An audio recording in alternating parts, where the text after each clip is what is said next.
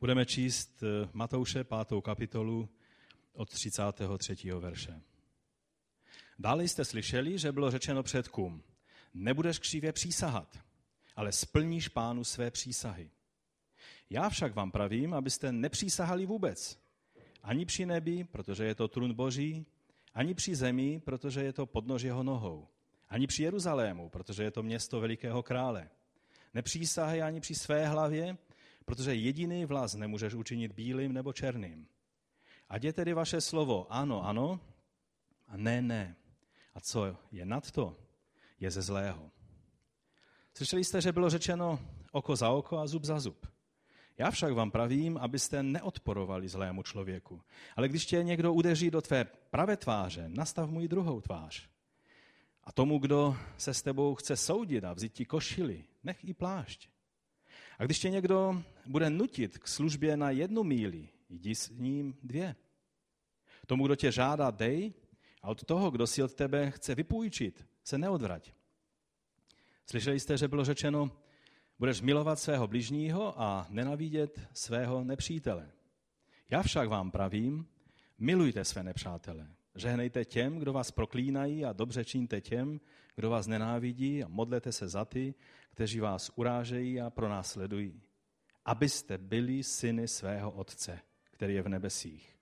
Neboť on nechává své slunce vycházet nad zlými i dobrými. A déšť posílá na spravedlivé i nespravedlivé. Jestliže si zamilujete ty, kteří vás milují, jakou máte odměnu? Což i celníci nečiní totéž. A pozdravíte-li jen své bratry, co činíte navíc? Nečiní totéž i pohané?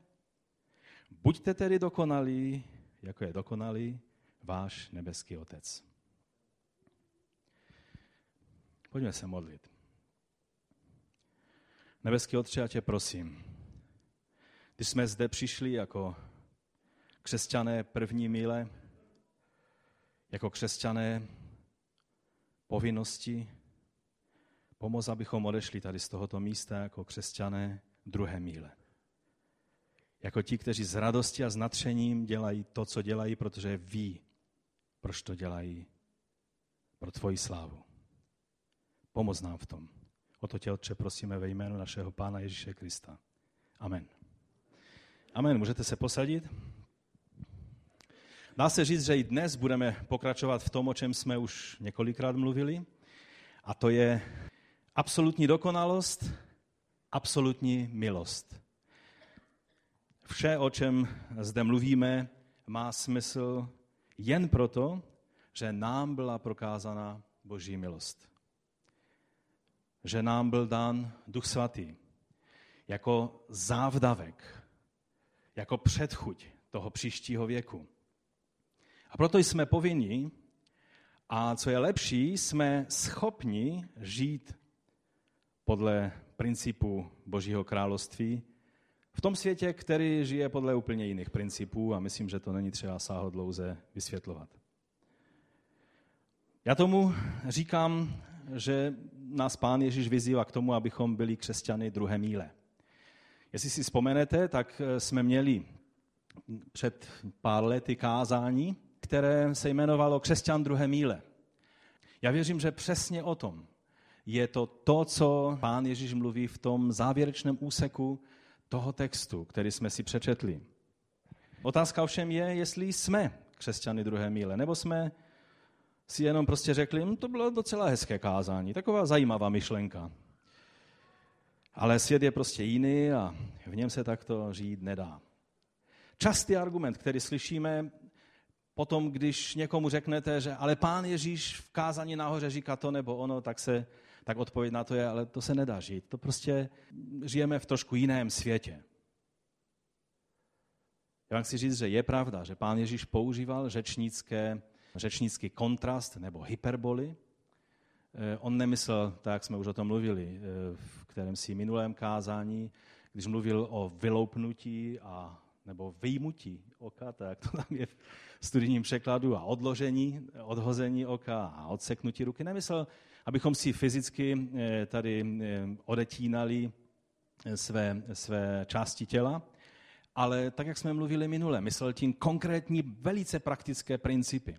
Ale to, že používal určitý kontrast, určité hyperboly, neznamená, že jeho principy tak nějak neutralizujeme a řekneme, no to se vlastně nedá brát. To jsou takové zajímavé věci, ale to je tak asi všechno. A žijeme si podle principu, kterým žije celý svět. Je to výzva pro nás, abychom v moci Ducha Svatého, z moci znovuzrozeného, nového stvoření, které je v nás, žili nový život, který nám Bůh umožnil.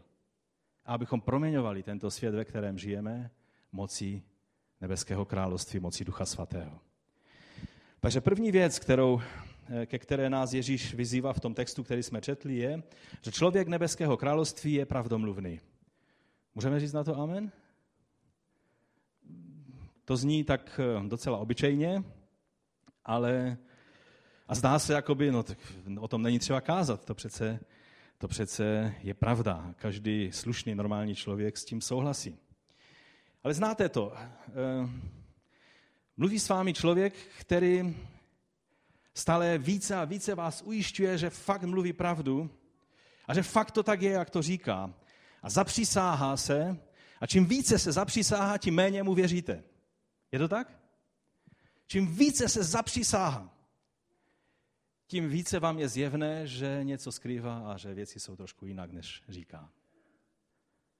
A přesně o tom Pán Ježíš mluví v tom prvním dnešním principu. Podle zákona měla přísaha být činěna ve veliké bázni Boží a ve velice konkrétních, opodstatněných situacích. To, o čem tady dnes mluvíme, není, že když přijdete k soudu svědčit jako svědek, a já nevím, jestli to dělá u nás, já nejsem právník, ale a u soudu takového, abych musel svědčit, zatím jsem ještě nebyl, díky Bohu, ale v některých zemích, a nevím, jestli je to u nás, možná jste už někdy byl u toho, tak musíte prostě přísahat, že budete mluvit vlastně pod přísahou, že to, co řeknete, tak je pravda a pod tou přísahou vlastně pak je to i trestné a můžete být trestáni za to, že jste lhali takzvaně pod přísahou. A já vám neříkám dnes o tom, že řekneš, ne, já jsem křesťan, Pan Ježíš řekl, že nemám přísahat, takže nebudu přísahat. O tom dnes nemluvíme. Deuteronomium 10:20 říká, Hospodina svého Boha se bojí, jemu služ, k němu přilní a v jeho jménu přísahy.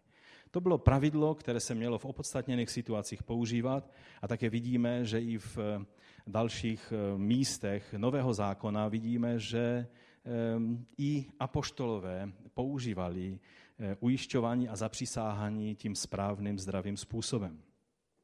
Ale v té době, ve které Pán Ježíš mluvil kázání nahoře, byla mezi lidmi obecně ve světě a také i mezi Židy inflace přísah. Ale Židé, protože oni stále tak chtěli ukázat, že jsou lojální vůči Tóře, tak to měli vymyšleno tak, že se snažili vždycky, když přísahají, nikdy nepřísahat na Boha. I když v zákoně bylo řečeno, že v jeho jménu mají přísahat, protože když mluvíš pravdu, tak ti nic nehrozí, protože jenom tím měl dát najevo, že to činí v bázni před Bohem v jeho jménu. Ale oni to vymysleli tak, že prostě počítali s tím, že mluví věci, které nejsou pravdivé, a tak museli přísahat na různé jiné věci, protože pohané věřili, že božstvo, skrze kterého přísaháš, tak tě strestá, když by si lhal. No a Židé věřili, že Bůh, když by se použilo jeho jméno, tak je to porušení vlastně nejenom třetího přikázání, ale i dalších zákonů o tom, a vlastně, že by přišel na ně boží trest. No a tak přísahali na svoji hlavu a na svoji ruku velice často přísahali, protože si říkali, no tak ruka to snese a tak dále. A předem počítali, že ty věci nejsou tak, jak říkají. A Pán Ježíš jim ukázal, že vlastně vše je boží. Čili na cokoliv přísáháme a neplánujeme splnit, se dotýká boží důstojnosti. Chci vám říct, když předem plánuješ říct věci jinak, než jsou, a plánuješ uvést do omylu toho druhého, tak vždy se to dotýká boží důstojnosti. Můžeš mluvit o bramborách, můžeš mluvit o čemkoliv, ale vždy se to dotýká boží důstojnosti. Protože tak jak ukazuje Ježíš, když přísaháš a on tam vyjmenovává všechny ty věci, tak stejně vždycky jde o Boha. Esenci nebo esejci, jak se jim v češtině říká, tak oni, kteří žili v Kumranu, v té komunitě, tak oni měli obdobný názor jako pán Ježíš a oni vlastně mluvili, že přísahat se nemá vůbec, protože pokud potřebuješ přísahat, nebo pokud nejsi schopen říct jasně věci tak, jak jsou, aniž by si musel přísahat, tak když u toho musíš přísahat, už stejně je to, rovná se to křivé přísaze. A proto oni měli jedinou výjimku, když se stával součástí jejich řádu, jejich komunity, tak tehdy si musel přísahat věrnost Bohu a věrnost té komunitě, ale pak už celý život si nesměl přísahat. A Josefus Flavius o nich mluví velice vysoce, že jejich slovo mělo takovou váhu, že prostě když oni řekli, tak aniž by používali přísahu, mohli jste se absolutně spolehnout na jejich slovo. A to tež potvrzuje i vlastně Philo, který byl helenistickým židem. A on to přirovnává k tomu, že to bylo vlastně obdobné pravidlo, které používal i Pythagoras, že vlastně máme mluvit tak, abychom se nemuseli zapřísáhat skrze božstva. Totiž přísaha a to, co pán Ježíš mluví, tak on varuje proti právě přísahám, kdy zakrýváme něco, kdy mluvíme pošetile a zbrkle a zaštiťujeme to přísahou a tak dále. Pošetilá přísaha totiž často člověka dostane do pasti. Vzpomeňte si, jednou jsme o tom mluvili, Jefte v knize Soudců se zapřísáhl a byla to velice pošetilá přísaha a jeho dcera na to doplatila. A nebo Herodes, čteme u Matouše, jsme u Matouše, takže budeme mluvit z Matouše. Ve 14. kapitole, kdy je napsáno, že nastal den Herodových narozenin a zatančila dcera Herodiády mezi hosty a to se zalíbilo Herodovi, takže jí s přísahou slíbil dát, o cokoliv požádá. Ovšem to, co ho nenapadlo, je, že ona má velice lstivou a krutou rádkyni, její maminku, a ta jí poradila, chtěj hlavu Jana Křtitele.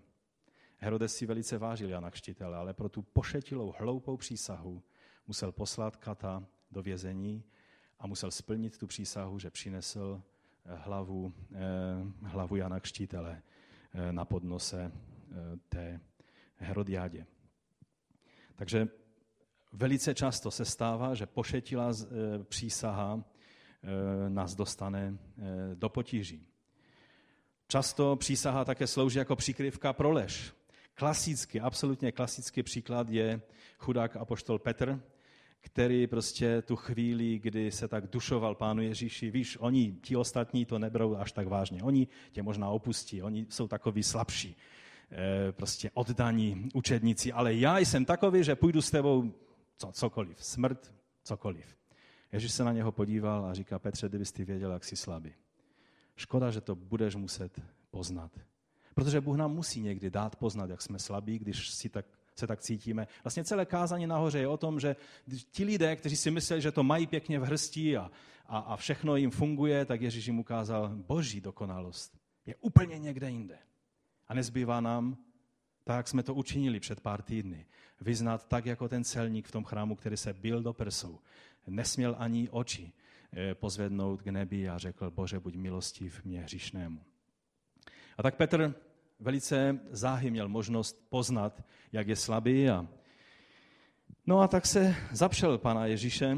A v 26. kapitole Matouše je napsáno, že on opět zapřel s přísahou. Neznám toho člověka. To je Petr. Jinde mluvil jen tak a byla to pravda a tady přísaha proto, aby přikryl lež. A pak v 74. verši, protože to byl 72., tam znovu udělal totéž a je napsáno, tehdy se začal zaklínat a zapřísahat. To je ještě vyšší forma přísahy. Neznám toho člověka. No a pak tady je takový dovětek Matoušův a hned na to zakokrhal kohout. Takže často přísaha slouží jako přikrývka pro lež a tak to nemá být. To, že pán Ježíš neměl na mysli striktní vyhýbání se přísaze, jak jsem mu řekl, je zřejmé třeba z Pavlových slov, Římanům, v 1. kapitole, 9. verš. Bůh, jemuž sloužím ve svém duchu, v evangeliu jeho syna, je mi svědkem, že se o vás stále zmiňují. On je ujišťuje a bere Boha za svědka pro ty věci, o kterých ujišťuje. A Pavel to použil na několika dalších místech. A také apoštol Jakub, bratr pana Ježíše, mladší bratr, potvrzuje slova pána Ježíše ve své epištole, když říká: především nepřísahejte. Je to 5. kapitola, 12. verš.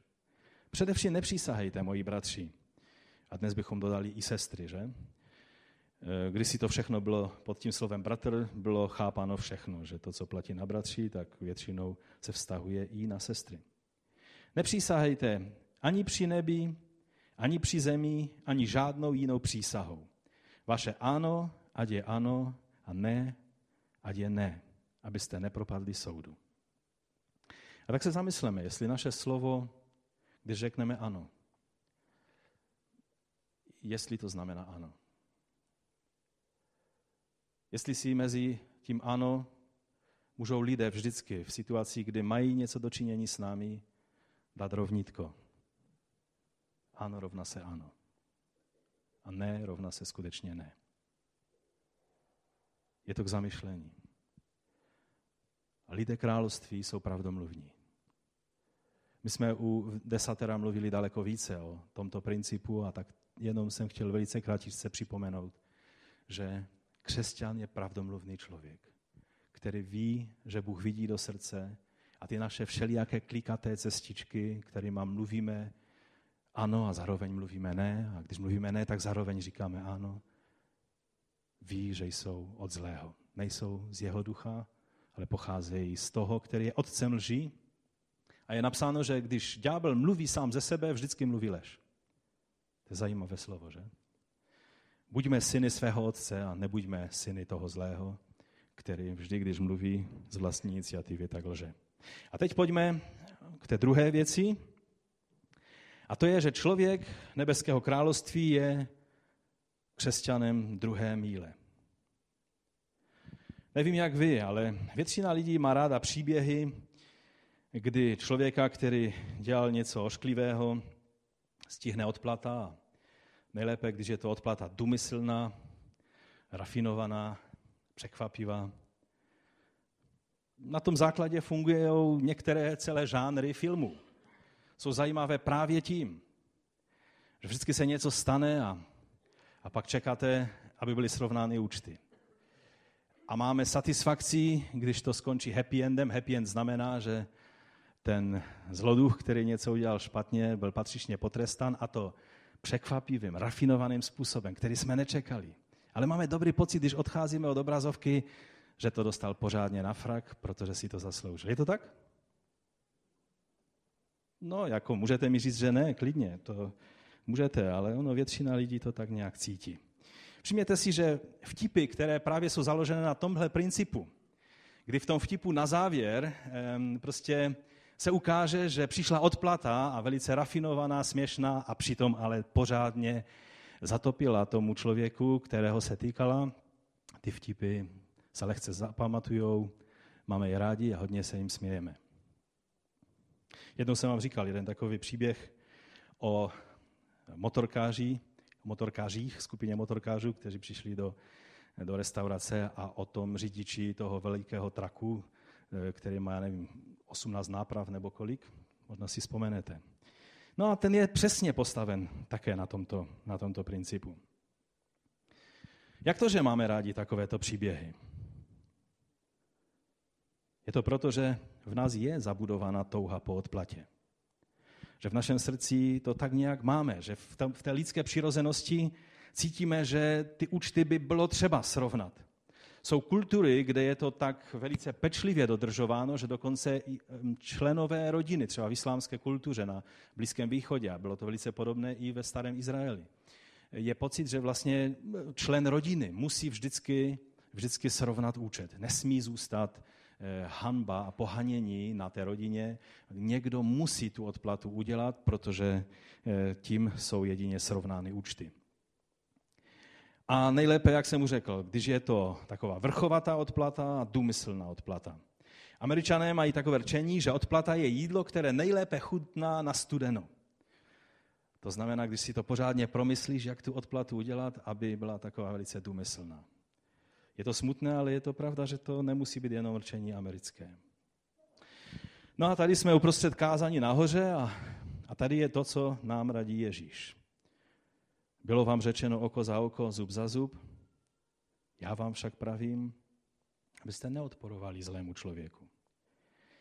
Pak říká o tom, že když nás někdo udeří do pravé tváře, tak mu máme nastavit druhou. Pak se někdo s náma soudí a chce vzít košili a my mu máme nechat i plášť. A nebo jsme vyzváni vojákem okupační armády, abychom šli 1 mili a nesli s ním jeho břemeno a my s ním máme jít 2. A tomu, kdo nás žádá, máme dát a kdo si chce vypůjčit, tak se od něho nemáme odvrátit. A když se mluví o lásce, tak máme milovat dokonce své nepřátele. A to je řečeno jako podmínka, 45. verš, abyste byli syny svého Otce, který je v nebesích. Chceme být syny a dcerami nebeského Otce?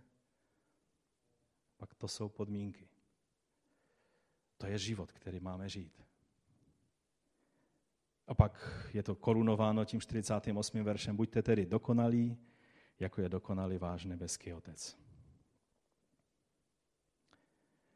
Takže lidská tendence, musíme přiznat, je úplně jiná. A ta tendence je i v naší tělesnosti. Je úplně protichůdná tomu, o čem tady pán Ježíš mluví.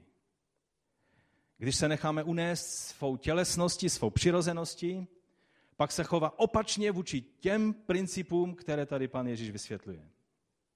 Je to tak?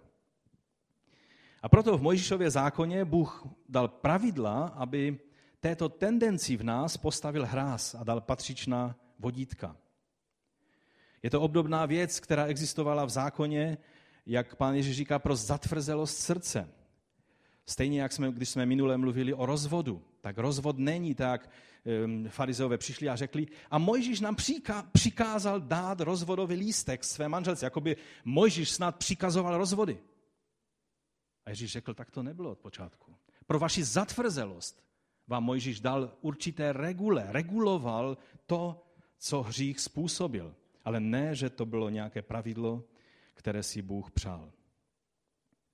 Takže ve Starém zákoně bylo pravidlo, které se stalo obecným základem i moderních zákonů. Byl to počátek vlastně zákona o úměrnosti odplaty.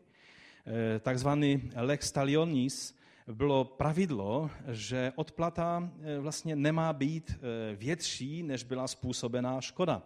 A to bylo veliké novum.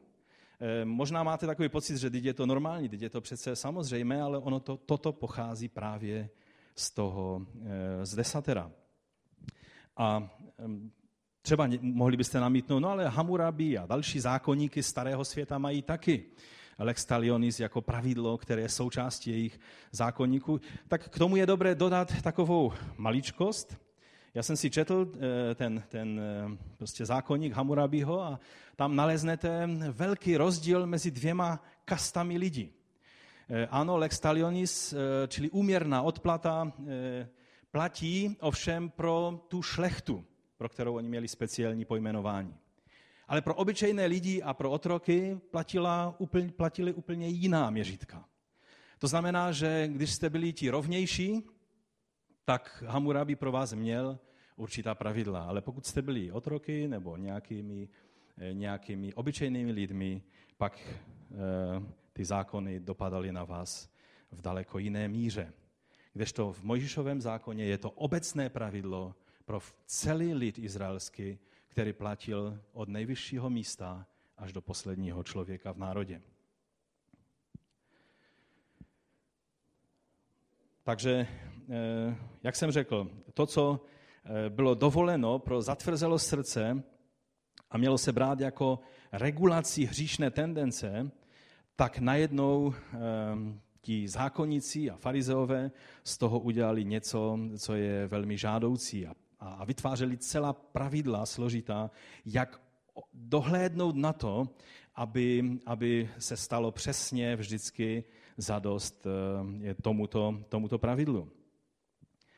A když se staví ovšem do kontrastu Ježíšovo vyučování vůči starému zákonu, tak je třeba poznamenat, že to není tak docela pravda, že i starý zákon, to, co vyučoval na jiných místech, než tady v Levitikus 24:18, kde je celé to popsáno, že když někdo ubije dobytče, nahradí kus za kus a tak dále, když zmrzačí blížního, tak vlastně, že bude mu odplaceno a ty všechny regule, tak starý zákon měl i jiné pravidlo. Bylo také slovo v Levitikus 19:18, kde je napsáno: nemsti se a nehněvej se na syny svého lidu, ale miluj svého bližního jako sebe samého. Já jsem Hospodin. Čili byla výzva, abychom nehledali odplatu. Abychom, když můžeme, abychom přenechali odplatu Hospodinu. Protože oni měli rozpracované celé ty pravidla a bylo to na 5 rovinách. Byla cena škody, co se týče újmy na zdraví, pak byla cena za uzdravení, pak byla cena ztrátu času při práci a pak cena za úmyslnou urážku nebo ponížení. To bylo těch několik rovin, které měly přesně vyčleněné a oceněné, by se dalo říct. Ta cena byla stanovena tak, že se vzalo cenu otroka na trhu, stejně kvalitního, jako je ten člověk, kterému se stala újma, a stejně zdravého a tak dále. No a pak se vzalo cenu, že když by třeba byl bez ruky tento otrok, tak okolik by jeho cena klesla, tak to byla cena za ruku. A už se nesekalo ruce, anebo takové ty věci, ale to pravidlo bylo vyčísleno v penězích. To znamená, že byla cena.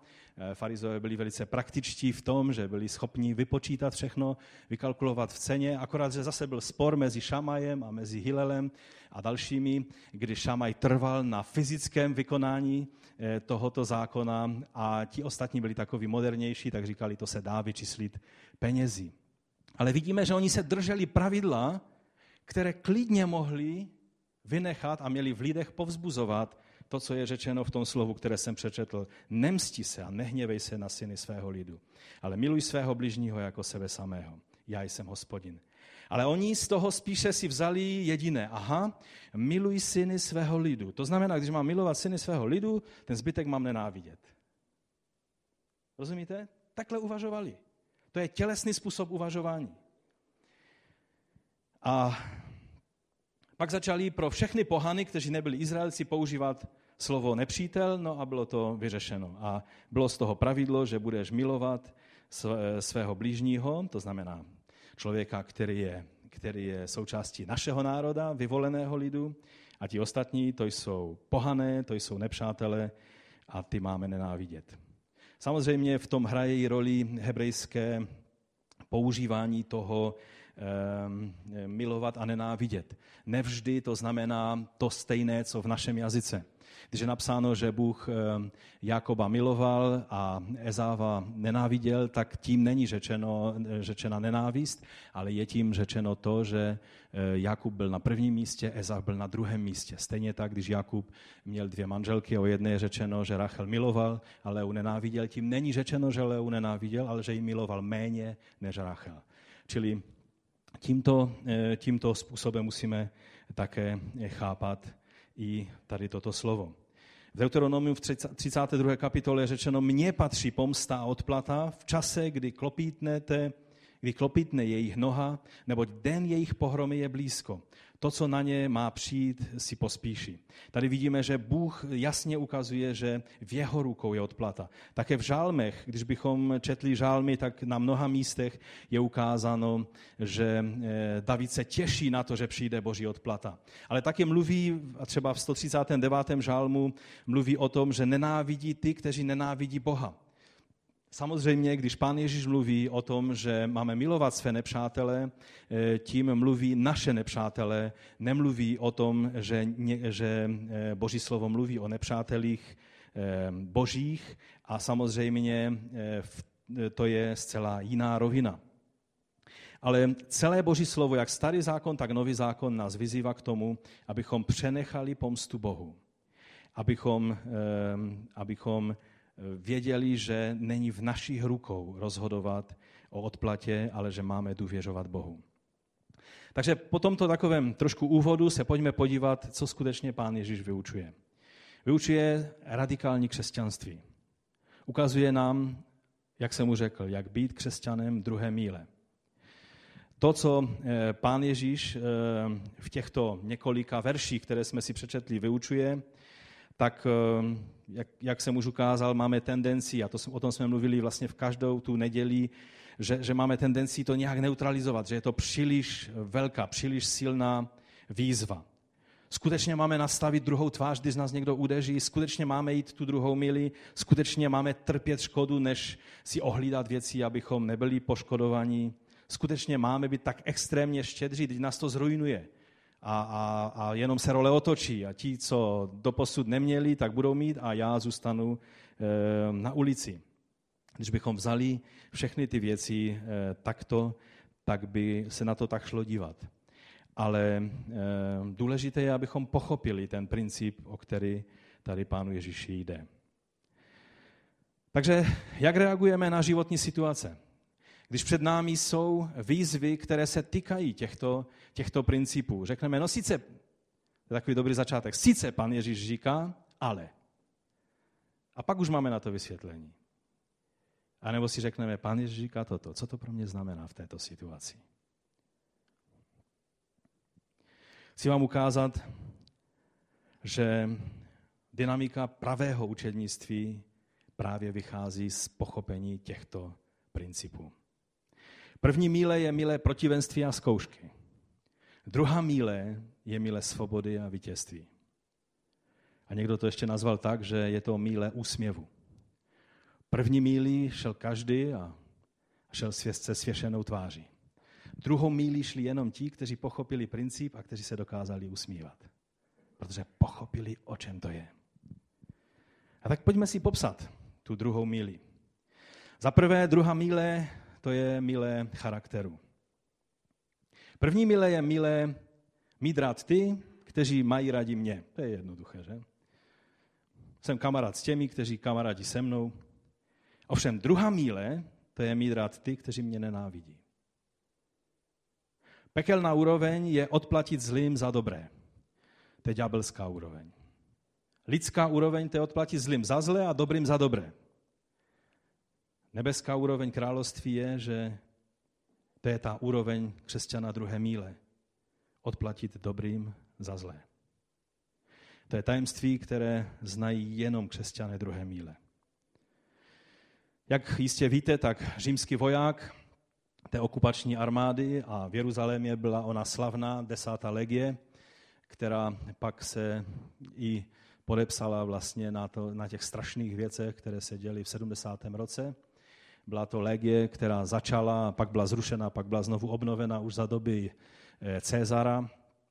A on ji velice měl rád, protože on ji plně důvěřoval, byli to opravdu jeho vojáci, nechci se do toho pouštět, ale zkrátka tak, jako byli milováni Římany, protože to byla skutečně velice efektivní legie, která byla posílána do nejsložitějších situací, kde bylo třeba skutečně chránit zájmy Říma.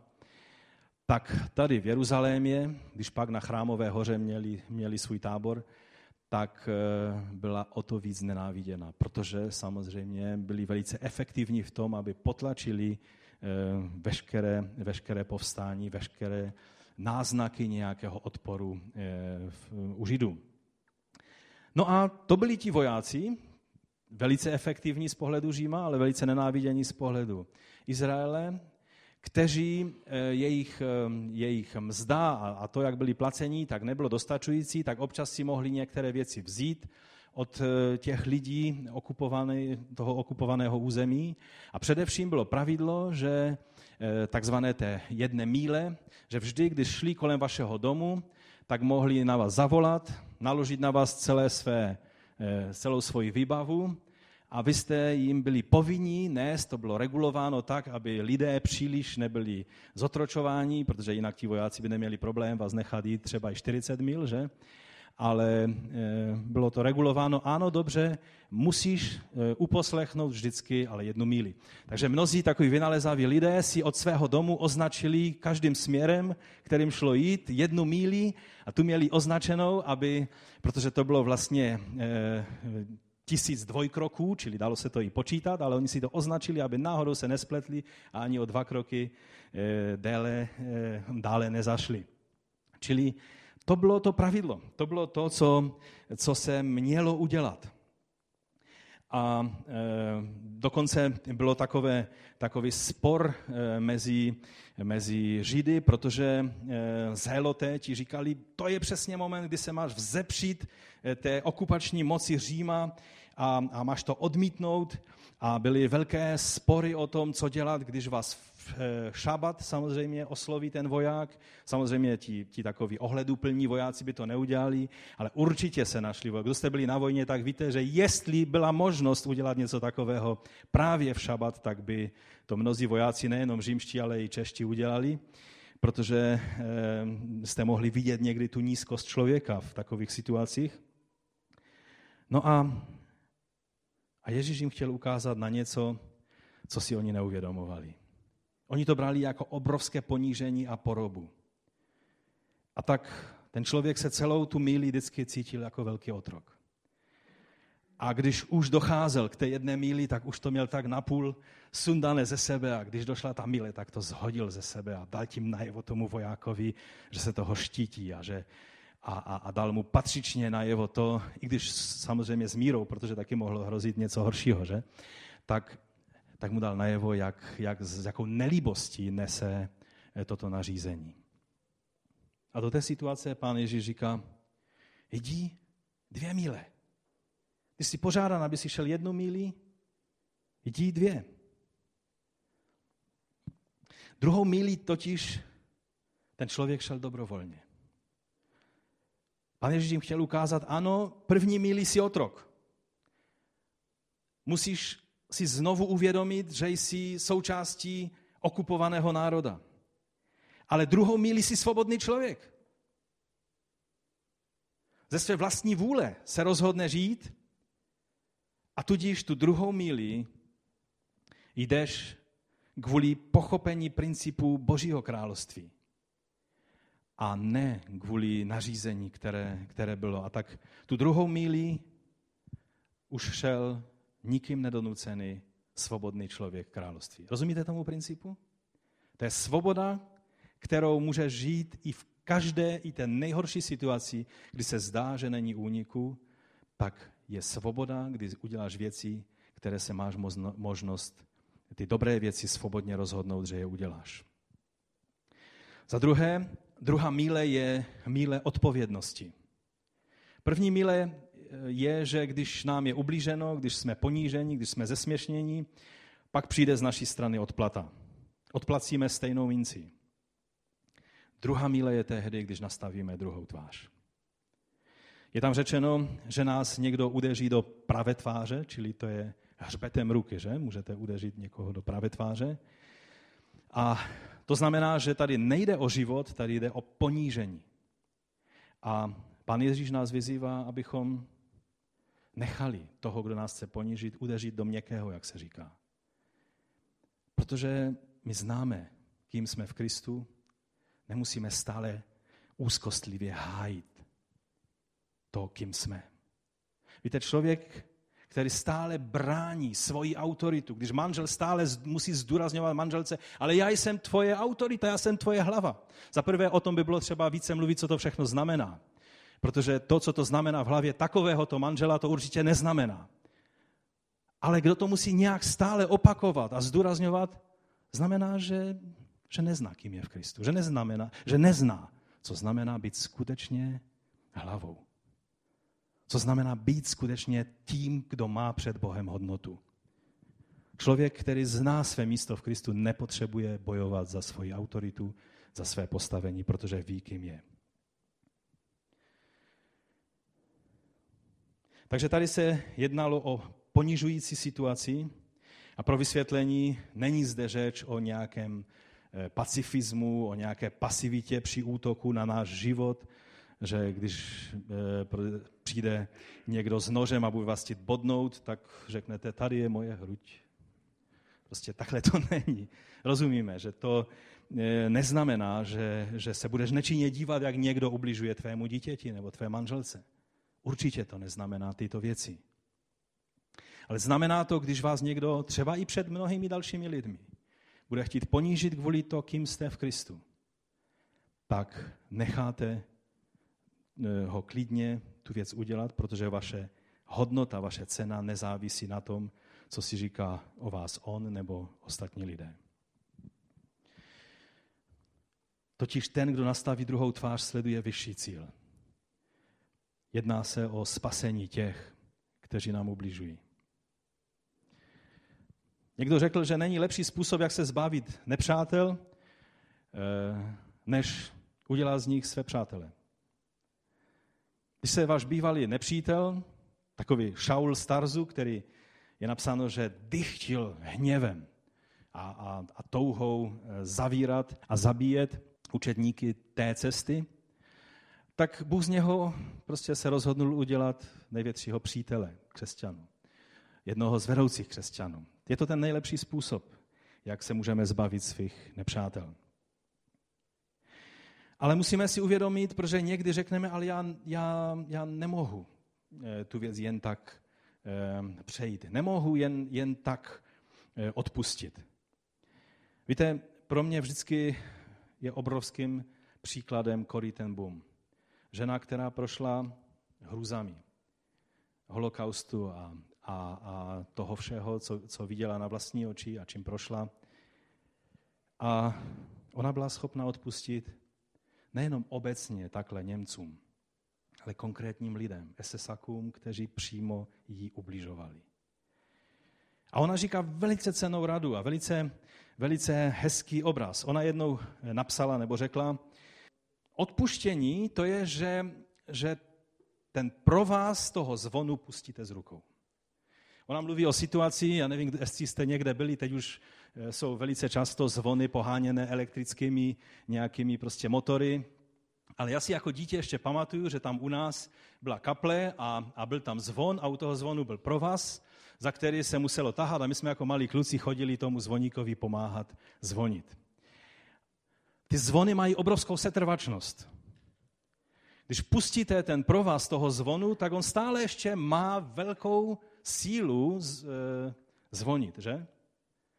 Ale Corrie ten Boom říká odpuštění. Když odpustíte, je jako byste řekli, pouštím ten provaz z ruky. Nebudu tahat za tento provaz. Stále ty negativní pocity ještě jsou ve vás. Stále ten odpor, ten hněv, ta hořkost, to všechno tam ještě je. A když pustíte ten provaz z ruky, tak ten zvon doznívá. A zvoní stále méně a méně a méně, až se zastaví. A ona říká, dovolte tomuto procesu ve vašem životě. Pusťte z rukou ten provaz, za který stále taháte. Velice často jsou věci, které jsme prožili a my stále, když se k ním vrátíme, tak za ten provaz začínáme tahat. A znovu probudíme v sobě tu hořkost a to neodpuštění a tu bolest a to všechno. A Corrie ten Boom radí, pusť to a nech to být. A ono to odezní. Myslím si, že je to dobrá rada od ženy, která věděla, o čem mluví. Druhá míle odpovědného přístupu je také míle zodpovědnosti. Když se s tebou někdo chce soudit, aby tě připravilo košili, nech mu jí plášť. V jedné takové velice závažné situaci jsme tento princip použili i jako vedení sboru a já vám musím říct, že většího požehnání, než když jsme mohli vidět, jak tento princip můžeme uplatnit, si nespomínám, abychom prožili v podobně obtížné situaci. Já vám chci říct, že když necháme zafungovat principy království, tak prožíváme obrovskou radost. Řekneš si, že už si dlouho neprožíval žádnou radost ve svém křesťanském životě a vám dám radu. Použijte některý z těchto principů nebo všechny dohromady. začněme žít své životy podle rady Ježíše Krista a prožijeme mnoho radosti. Tento princip znamená především také zodpovědnost v tom, že když jsme třeba nechtíc někomu ublížili a ten člověk pak přijde a domáhá se svých práv a říká tu košili, ty jsi mi zničil moji košili nějakým možná nedopatřením nebo něčím, já chci tu košili od tebe. Máme mu dát i plášť. Znamená to, že když jsme někomu ublížili, třeba i nechtíc, budeme ochotní to nahradit a nahradit štědře. Nahradit nejenom z povinností, ale principem druhé míle.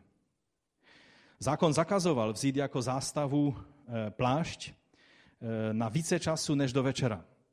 To byl princip z toho důvodu, že většina lidí měla prostě to spodní prádlo, nějakou tu košili a pak měli roucho, které používali nejenom proti zimě, nejenom jako ozdobu, protože to byl svršek, vnější část oděvu, ale většina lidí, jenom ti extrémně bohatí, měli na to, aby měli nějakou postel a nějakou peřinu nebo příkrivku. Ale většina lidí ten plášť používala jako svoji příkrivku. A proto zákon říkal, že nesmíš zadržet jako zástavu plášť žádného člověka, ale do večera mu to máš vrátit, protože v noci by mu bylo zima a zákon na takovouto věc velice pamatoval. A pan Ježíš říká, chce po tobě košili, dej mu jí ten plášť. Čili máme jít dál, než je první míle v tom, když chceme nahradit to, pokud jsme někomu ublížili. To nám ukazuje také v různých sporech o majetek. Ježíš nám říká, že když máme právo na své straně, tak nemáme lpět na svém majetku. Protože to roucho, ten plášť byla velice cenná věc. Většinou člověk měl jenom jedno. Nikdy, nebo málo kdy, jenom bohatí lidé by měli více. Většinou člověk měl jedno. A Ježíš nám radí, abychom nelpěli na svém majetku. Nemáme se domáhat svého majetku za každou cenu. A myslím, že rozumíme tomu, že to je velice častý, velice praktický problém. Máme myslet na to, abychom ve sporech o majetek vždy se snažili, aby Ježíš byl vyvýšen. Je to možné? Není nic tak problematické, jako právě toto. Není více nechutných situací, než když se jedná o majetek. Lidé se mění, začnou jednat jinak. Celé rodiny se rozhádají. Rodiny, které po 10 lety žily v pořádku a v lásce, když se začne jednat o majetek, tak se rozhádají a rozpadnou. A nemluví se sebou, třeba zbytek života. Právě o těchto věcech Ježíš mluví. Ukazuje, že nemáme lpět na majetku. Jsou důležitější věci než majetek. Jsou důležitější věci než jsou práva, na kterých budeme lpět. Velice se mi líbilo, když jedna mladá sestra, která pocházela z velice bohaté rodiny. Ano, je to příběh, který se týká nás tady. Měla možnost trvat na svých právech.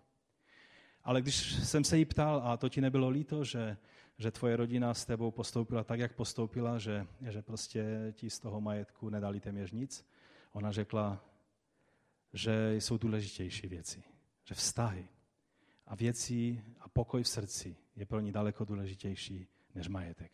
Víte, to znají jenom křesťané druhé míle.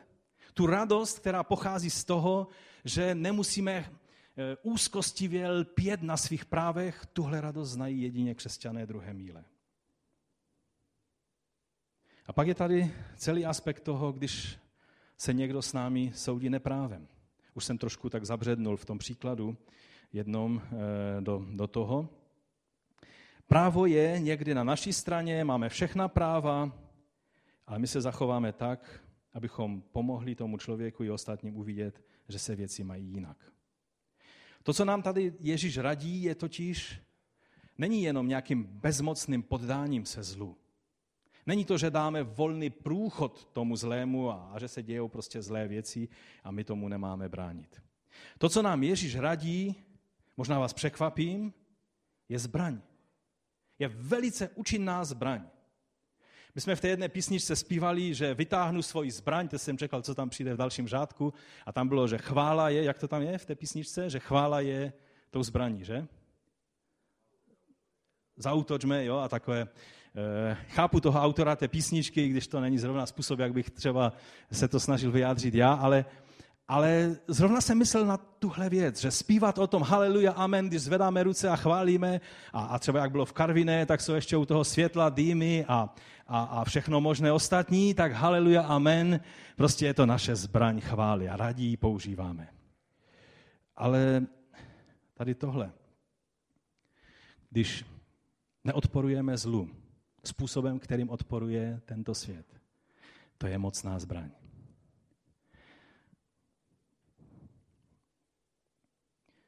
Přemáhat zlo dobrem je tou zbraní v rukou křesťana. Ovšem pouze křesťana druhé míle, který chápe, oč jde.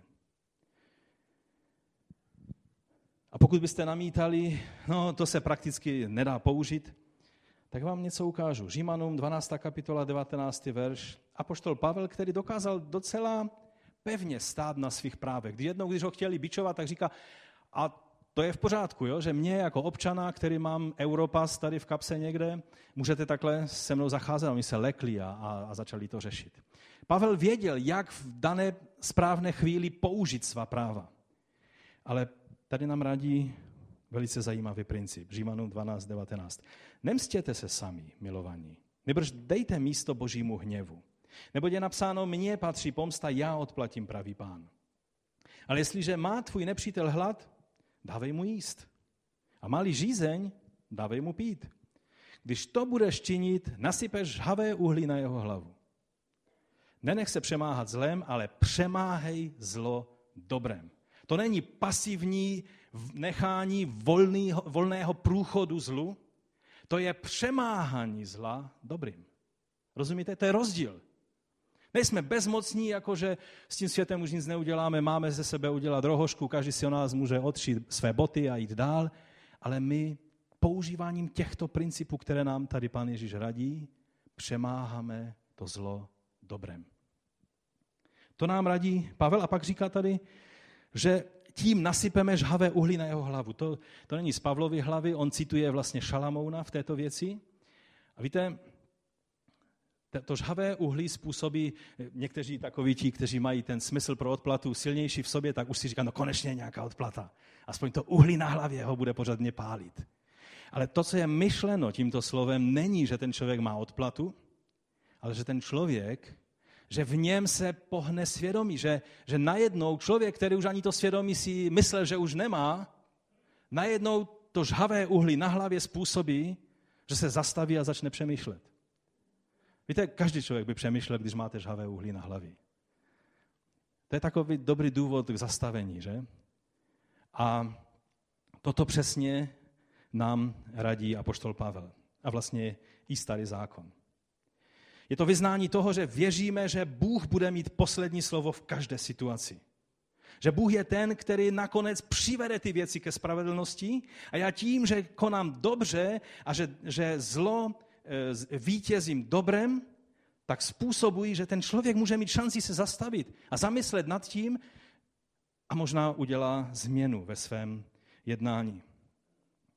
Před pár týdny jsem v Oldřichovicích mluvil takový příklad, který myslím, že velice odpovídá této situaci. Viktor Hugo v knize Bídníci, ještě si to tak matně pamatuju z povinné četby ze školy, tak jestli si dobře vzpomínám, tak tam byl ústřední postavou Jean Valjean a byl to galejník, který se na galeje dostal celkem nevinným způsobem za krádež chleba pro děti své sestry, které umíraly hlady, čili ta motivace nebyla nějaká špatná, ale protože to byla krádež, dostal se na galeje. No a když se mu pak podařilo dostat na svobodu a nemohl sehnat práci, tak abych to zkrátil, se dostal do domu starého zbožného biskupa. A ten mu poskytnul večeři, svoji večeři, protože jinou neměl, a nocleh. No a když ten Valjean tak tam ležel, ráno se probudil a byl sám v té místnosti a a uviděl tam nějaké cenné věci, stříbrné talíře z té večeře. A tak si najednou začala ta jeho stará přirozenost v něm vrtat a chtěl použít takovéto právo vyrovnání účtu. Ten biskup tady je bohatý a já jsem chudák galejník. A tak mu pozbíral ty stříbrné talíře a utekl. No ale neutekl daleko, policie ho zatkla a přivedla zpět. A ten zbožný biskup, když měl teď možnost použít různé přístupy k té věci, možná si vzpomínáte, že on řekl, proč jste ho zatkli? Já jsem mu ty talíře dal. A Žane, ty jsi zapomněl si vzít ty svícny, ty stříbrné svícny jsi taky měl vzít, taky jsem ti je přece dal. Tím ho zachránil před novými galejemi a tento skutek, skutečné čistého použití tohohle principu, o kterém mluvíme, způsobil, že ten člověk, ten Jean Valjean se stal úplně jiným člověkem a pomáhal druhým. To ho změnilo. Prožil znovu zrození a tu obrovskou změnu, která změnila jeho život a udělal mnohých dalších lidí, kterým pomohl. Možná, že jsem to trošku zkreslil, protože moje paměť není geniální v té věci, ale myslím si, že rozumíme tomu, že je to skutečná zbraň. Není to jenom hypotetická zbraň. Vítězit zlo dobrem funguje a v takových těch nádherných příkladech zafunguje přesně tak, jak jsme viděli v tom příběhu. Ale můžete říct, ano, v knize se to hezky čte. A já s vámi souhlasím. Když čtete takový příběh, úplně cítíte, jak vaše to něco uvnitř, to dobré ve vás je tak pohlazeno, že? Otázka je, jestli to nezůstává jenom v takových těch příbězích, jestli dovolíme Duchu Božímu, aby i v našem praktickém, každodenním, takovým tom šedém životě, ve kterém Viktor Hugo o vás nebude psát. Jestli ty principy, jestli jim necháme průchod. To je ta otázka. Na druhé straně samozřejmě chci, aby tady nevznikly nějaké falešné dojmy, říct, že jako křesťané jsme vděční za právní ochranu a také se máme modlit za ty, kteří jsou v moci postavení a o vojsku, policii a o povinnosti státu. Bible mluví velice jasně, že má povinnost dodržovat zákony a my jako křesťané tak nejsme nějací anarchisté, kteří říkají, že vlastně všechny zákony mají jít stranou a budeme jenom láskou řešit všechno. Tady se jedná o moudrost, kterou máme používat v konkrétních situacích, dát průchod božím principům v každé situaci. Neříkáme tady, že učitel nemůže říct, když by řekl žákovi, který chodí za školu a říká si, to je křesťanka, ta učitelka třeba, když bychom vzali, že je to žena. A vlastně je to žena, proč bych ji měl poslouchat a tak dále. Tak protože je to křesťanka, neznamená, že nepřijde za tím žáčkem a neřekne mu, víš, správně bych ti měla dát 3 schování, ale protože jsem křesťanka, tak ti dám 1. A možná dokonce 1 s hvězdičkou. Nevím, jestli lze mít 1 s hvězdičkou za chování, ale třeba by to takhle řekla. Ne. Mám mu dát 3 a ještě to nahlásit rodičům a všem, kteří mají co mluvit do života toho mladého člověka. Protože tady nemluvíme o obcházení práva. A Pavlův příklad a vlastně i Ježíšův příklad nám může posloužit. Možná vás překvapí, když čtete v příběhu, kdy Ježíš stál před Anášem a tam mu odpověděl velice konkrétním způsobem a přišel jeden ze strážců a udeřil Ježíše do tváře. Znáte to, že? A Ježíš odpověděl a řekl mu, tak to odpovídáš veleknězi? Už to bylo dost problematické, protože on stál před Anášem a v té době aktivním veleknězem byl Kajfáš. Anáš byl takovým tím člověkem, tou šedou eminencí, která stála, protože to byl bývalý velekněz a jeho Kajfáš byl jeho zeť. A pak byl také jeho syn ještě veleknězem, to byla taková rodina, která si tak nějak rozdělila ty úřady. Ale přesto dostal po tváři Ježíš A všimněte si, jak odpověděl. V této situaci nemlčel tak, jako mlčel v jiných situacích v tomto příběhu posledních hodin Ježíše, ale říká, jestliže jsem promluvil zle, vydej svědectví o tom zlém. Jestliže však správně, proč mě biješ? Pak je napsáno, Anáš ho tedy poslal spoutaného k veleknězi Kajfášovi. To je taková zajímavá hříčka, na kterou Matouš chce upozornit. Ten ho tady mlátí po tváři, jak odpovídáš veleknězi, a pak je tady dovětek Matoušův. A Anáš ho poslal spoutaného k veleknězi Kajfášovi, aby bylo jasné, kdo je skutečně veleknězem v té situaci. Nebo teda Jan, ne Matouš, promiňte, to je Jan 18. kapitola 22 až 24. To znamená, že i Pán Ježíš tady poukazuje na situaci, že podle Tóry, podle zákona, všichni Židé to věděli. Když byl někdo vyslýchán jako obviněný člověk, tak bylo zakázáno bít tohoto člověka. A když ho takto svévolně udeřili, tak z toho důvodu Pan Ježíš ukazuje, že měl použít právo svědectví proti němu, ale ne jej bít. Když ví, že něco řekl nesprávně, má povstat jako svědek a dokázat, že mluvil nesprávně. Čili tady se Ježíš odvolává na Tóru, na zákon, na pravidla, která byla v národě, a tím ukazuje, a to vždy Pan Ježíš ukazuje, že jemu šlo o základ toho, co Bůh sdělil celému národu. To je to, co Ježíš udělal, že postavil Boží slova, Boží zákon na správné místo oproti tomu, co s tím dělali jiní lidé. Druhá míle odpovědného přístupu je také míle osobního odhodlání pomoci. Tomu, kdo tě prosí, dej, a od toho, kdo si od tebe chce půjčit, se neodvracej. Když můžeme, máme pomoc těm, kteří jsou v opravdové potřebě, tady bych řekl v opravdové potřebě, podtrhnul, protože je kolem toho hodně nedorozumění a mnozí vykukové a povalečí se tváří jako skutečně potřební lidé a my někdy máme svědomí ve zmatku, co teda mám udělat a tak dále. Čili někdy je dobré se vrátit k těm původním principům v spisu z konce 1. století, říká se tomu učení 12 apoštolů, tak Didache se tomu říká populárně, tak je zajímavá poučka. A když jsem to četl poprvé, tak jsem se úplně nad tím zarazil. Tam je napsáno, ať se tvá almužna zapotí ve tvé ruce, než poznáš, komu ji dát. Ať se tvá almužna zapotí ve tvé ruce, než poznáš, kdo má, dalo by se to říct takto, než poznáš, že ten, komu ji chceš dát, má skutečnou potřebu a není jenom někdo, kdo na tebe dělá velké oči a chce tě podvést. To je, myslím si, rada, která do dnešní doby celkem je potřebná. Odpovědný křesťan druhé míle je štědrý, ale zároveň moudrý křesťan, který není líný si zjistit skutečnou potřebu. Totiž někdy to, že to hodíme prvnímu žebrákovi, na kterého natrefíme, je línost. Protože tím uchlacholíme své svědomí a říkáme si, dneska jsem udělal dobrý skutek. Ten člověk jde a použije to na nějaký ten jabčák, a spíš jsme mu ublížili, než pomohli, ale my máme dobrý pocit. To je línost. Ale když si zjistíme, jakým způsobem můžeme pomoct člověku, tím způsobem, který on potřebuje, ne to, co má na ústech. To, co je moudřejší a lepší. A proto je třeba, abychom byli štědří a zároveň moudří v tom, jak tyto principy naplňujeme.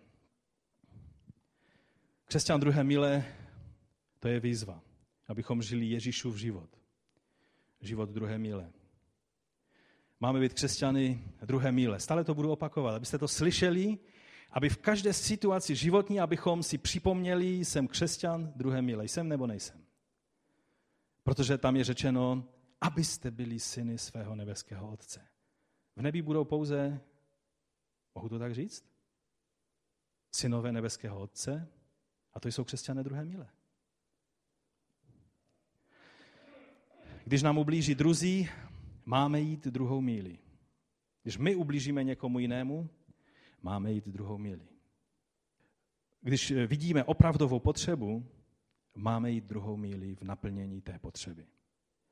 No a v těch pár minutkách, jestli mi dovolíte, tak na závěr je velice zajímavý prvek, na který jako křesťané, kteří chceme být svědectvím v tomto světě, nesmíme zapomínat.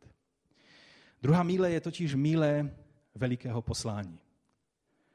Výhoda jít druhou míli je, že na té druhé míli je prázdno. Tam není žádná tlačenice.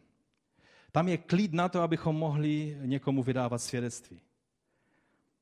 Na první míli je zácpa. Tam je všude plno zahořklých a ublížených lidí. Druhé míle je míle velkého poslání, je to míle vydávání svědectví o Ježíši. Víte, taková dobrá rada je, abychom se nesnažili dávat svědectví na té první míle. Protože u té první míle neděláme nic jiného, co dělá tento svět. Naše svědectví je takové spíš nevěrohodné. Pokud jsi křesťanem druhé míle, budeš mít hodně příležitostí použít celou druhou míli k tomu, abys mohl říct své svědectví. Ta druhá míle je totiž ta vítězná míle. Je to čas, kdy lidé spozorní a začínají poslouchat. Je to proto, že křesťan druhé míle nejde vychozeným chodníčkem běžných lidí, ale jde druhou míli svobody, odpuštění a štědrosti. Prostě tu míli, která je vítězstvím. A tak si máme položit otázku. A položme si, jestli jsme manželem nebo manželkou druhé míle. Třeba i v situaci, kdy náš protějšek v manželství je nevěřící. Jestli ve mně má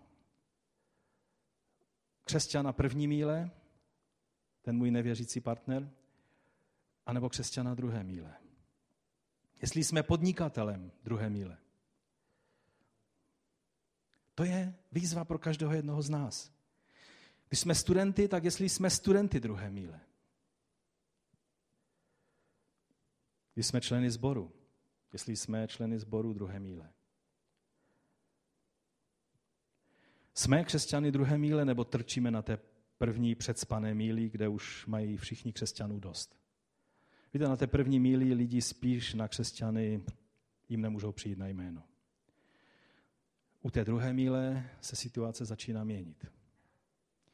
A tak moje modlitba je, aby nám Bůh pomohl, abychom byli křesťany druhé míle,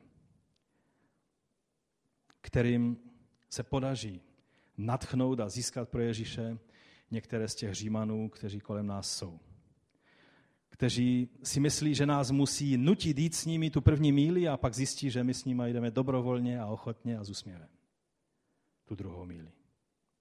Když bych zakončil příběhem toho vojáka, tak si představte takový obraz. První situace je, první scéna, že římský voják přichází k židovskému muži, nasadí na něho celou tu výzbroj a ten židovský muž už se dívá tam na tu značku, kterou si udělal na stromě, nebo římské cesty měly i milníky, takže možná tam byl nějaký milník zrovna.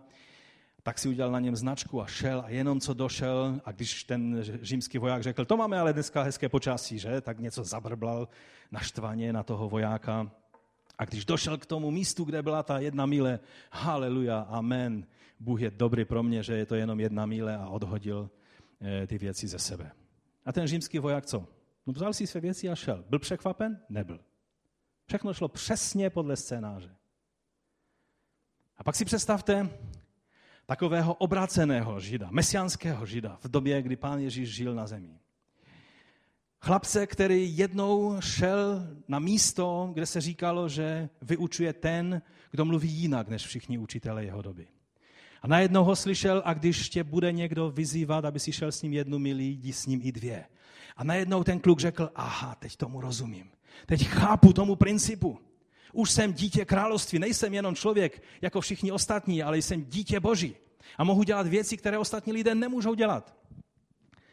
A tak se nemůže dočkat, až přijde nějaký římský voják. A už ho vyhlíží. Sedí před svým domečkem a říká manželce, no dneska žádný voják ne a nepřijde, ale jo, tam jde nějaký voják. Přichází římský voják k němu a on mu tak pěkně přijde v ústřety a pozdraví ho.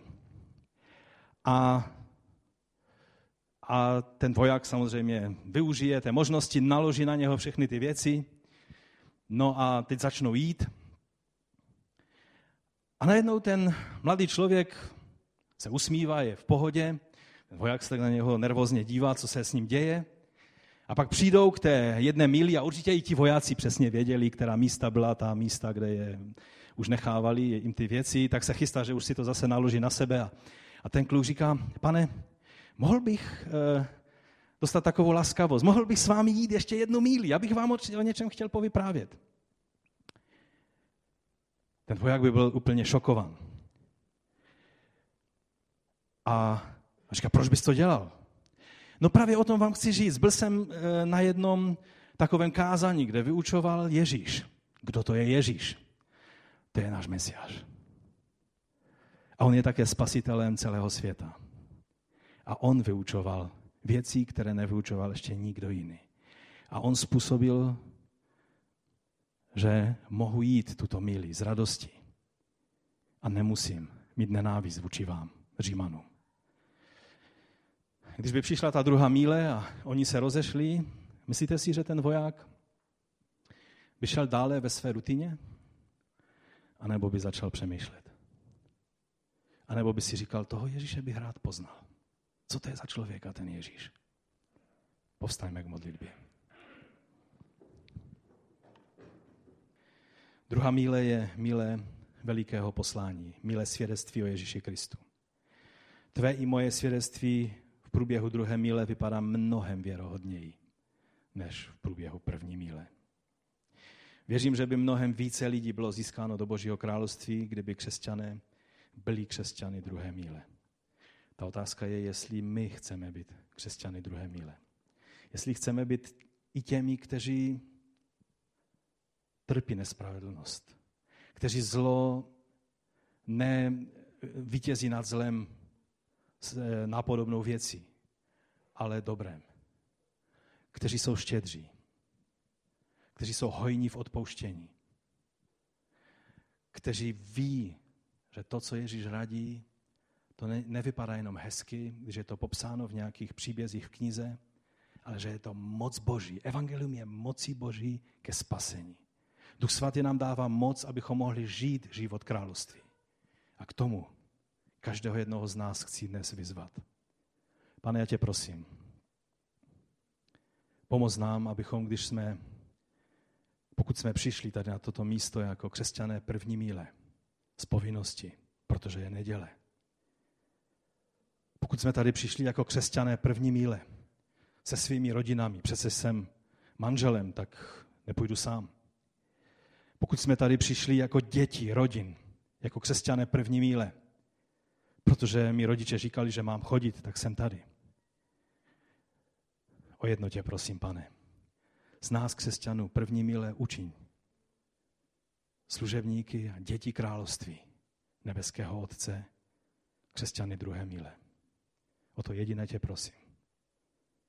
Způsob, že pochopíme, oč ti šlo v tomto vyučování.